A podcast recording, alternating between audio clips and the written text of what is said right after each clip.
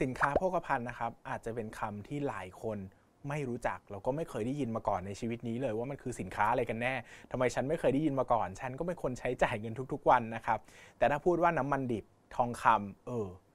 รู้จักกันใช่ไหมครับ สินค้าโภคภัณฑ์นะครับก็เป็นชื่อรวมของกลุ่มสินค้าประเภทหนึ่ง ที่มีลักษณะเด่นก็คือตัวสินค้าเนี่ยไม่มีความแตกต่างซึ่งกันและกัน ไม่ว่าจะซื้อขายผ่านผู้ซื้อหรือผู้ขายใดนะครับ ความแตกต่างเนี่ยก็แตกต่างกันน้อยมากๆ จนอาจจะเรียกได้ว่าไม่แตกต่างกันเลยนะครับ ราคาโดยทั่วไปนะครับผันแปรไปตามราคาโลกที่เปรียบเสมือนราคากลางของสินค้านั้นๆ ยกตัวอย่างที่ชัดที่สุดก็คือทองคำนะครับ ไม่ว่าทองคำยี่ห้อไหนก็ตามพยายามจะสร้างแบรนด์ สร้างอัตลักษณ์ขึ้นมาให้โดดเด่น แต่สุดท้ายแล้วนะครับ ราคาทองคำก็เป็นไปตามราคาทองคำโลก เราไม่อาจควบคุมราคา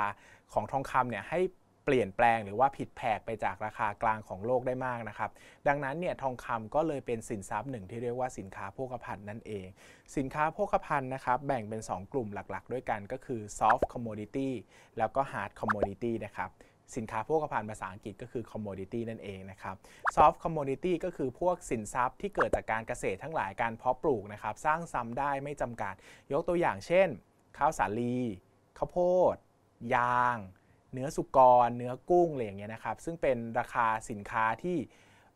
เคลื่อนไหวไปตามราคาตลาดโลกนะครับ หลายคนจะเคยเห็นตามข่าวเศรษฐกิจนะครับว่าตอนนี้ราคายางตกต่ำราคาเนื้อสัตว์ตกต่ำราคาสินค้าแช่แข็งตกต่ำนะครับ เรื่องนี้ก็เป็นเรื่องระดับโลกเลย เพราะว่ามันเกี่ยวข้องกับอุปสงค์กับอุปทานการซื้อขายสินค้าระดับโลกนะครับ การที่จะเข้าไปแทรกแซงหรือควบคุมราคาเนี่ยเป็นเป็นถือว่าเป็นเรื่องที่ทำได้ยากมาก ๆ นะครับ ส่วน hard commodity นะครับ ส่วนใหญ่จะเป็นสินทรัพย์หายากที่ต้องเกิดจากการขุดหรือการ สินแร่อะไรพวกนี้นะครับ ยกตัวอย่างเช่นทองคำนะครับ น้ำมันดิบเงินนะครับทองทองแดงอะไรอย่างเงี้ยนะครับ ก็ถือว่าเป็น hard commodity คือไม่สามารถผลิตขึ้นซ้ำได้ส่วนใหญ่เกิดจากการขุดหามาเท่านั้นนะครับ หลักๆแล้วสินค้าโภคภัณฑ์จึงประกอบด้วย 2 กลุ่มหลักๆ ด้วยกัน หลายคนจะสงสัยว่าเฮ้ยพูดถึงทำไม เพราะว่ามันดูไกลตัวมากๆ ใครจะไปลงทุนในน้ำมันดิบ ใครจะไปลงทุนในเนื้อหมูเนื้อกุ้งใช่ไหมครับมีสินทรัพย์อย่างหนึ่งครับที่เป็นสินทรัพย์ยอดนิยมสำหรับการลงทุนในประเทศไทยเลยก็คือทองคำนะครับ ทองคำเนี่ยถือว่าเป็นสินทรัพย์โภคภัณฑ์หรือว่าสินค้าโภคภัณฑ์ประเภทหนึ่ง ซึ่งแน่นอนนะครับผมจะพูดเสมอว่าสินค้าโภคภัณฑ์เนี่ยเป็นสินค้าที่คาดการอนาคตยากมากๆ เราไม่มีทางรู้ได้เลยครับว่าอีก 10 ปีข้างหน้าอีก 20 ปีข้างหน้า ราคาทองคำจะเป็นเท่าไหร่ ราคาน้ำมันจะเป็นเท่าไหร่ ดังนั้นการลงทุนในสินทรัพย์พวกนี้นะครับต้องใช้การลงทุนเป็นหลัก ทำไมต้องใช้การลงทุนเป็นหลัก เพราะว่าเราไม่สามารถออมมันได้นั่นเองนะครับ หลายคนจะคุ้นเคยกับการออมในทองคำซื้อทองคำเก็บไว้นะครับ การออมเนี่ยควรจะสงวนไว้ใช้สำหรับการลงทุนหรือว่าการซื้อสินทรัพย์ที่มีความมั่นคงแน่นอนสูงมากๆเท่านั้น เช่น เงินฝากธนาคาร สลากออมทรัพย์ ตราสารหนี้นะครับ ส่วนทองคำเนี่ยจริง ๆ แล้วว่ามันมีความผันผวนสูงมากๆนะครับ ก่อนที่เราจะลงทุนหรือว่าซื้อทองคำเนี่ยเราควรจะเข้าใจธรรมชาติของทองคำให้ดีเสียก่อน ยอมรับความเสี่ยงให้ได้นะครับ ว่าบางทีถือไป 5 ปี 10 ปี อาจจะไม่ได้ผลตอบแทนอะไรเลยก็ได้ เพราะว่าทองคำนะครับไม่เคยจ่ายดอกเบี้ย ทองคำไม่เคยจ่ายเงินปันผล แล้วทองคำก็ไม่เคยจ่ายค่าเช่าด้วยนะครับการถือระยะยาวอาจจะไม่สร้างผลตอบแทน ดังนั้นจะซื้อทองคำจะเก็บทองคำจะลงทุนทององคำต้องมีความรู้เกี่ยวกับตลาดทองคำที่ดีเสียก่อน ถ้ายังไม่รู้ยังไม่พร้อม อย่าใช้คำว่าออมกับทองคำเลยครับ เพราะว่ามันเป็นสินทรัพย์ที่ออมไม่ได้ เพราะว่ามันเข้าใจมันได้ยากมากๆเลยนะครับ โดยเฉพาะเรื่องการคาดการราคาในอนาคต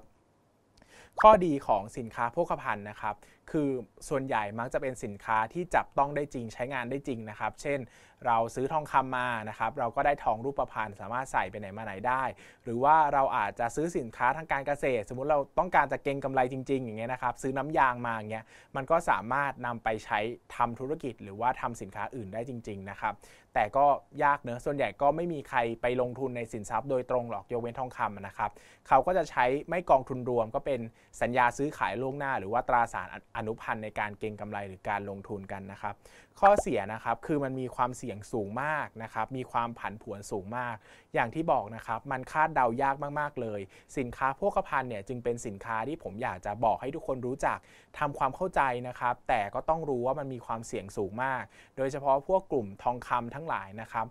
หลายคนจะเข้าใจว่าทองคำนะมีความเสี่ยงน้อยนะครับ ก็ความจริงแล้วก็ไม่ใช่นะครับ ก็มีความเสี่ยงสูง ไม่ต่างจากสินทรัพย์ประเภทอื่นนะครับ แต่คนเนี่ยนิยมซื้อทองคำไว้ถัวพอร์ตนะครับ หรือกระจายความเสี่ยงในพอร์ต เพราะว่าโดยทั่วไปแล้วทองคำจะมีการเคลื่อนไหวของราคาตรงข้ามกับสินทรัพย์ ทางการเงินประเภทอื่น ยกตัวอย่างเช่นนะครับ ถ้าหุ้นขึ้น ทองคำมักจะไม่ไปไหน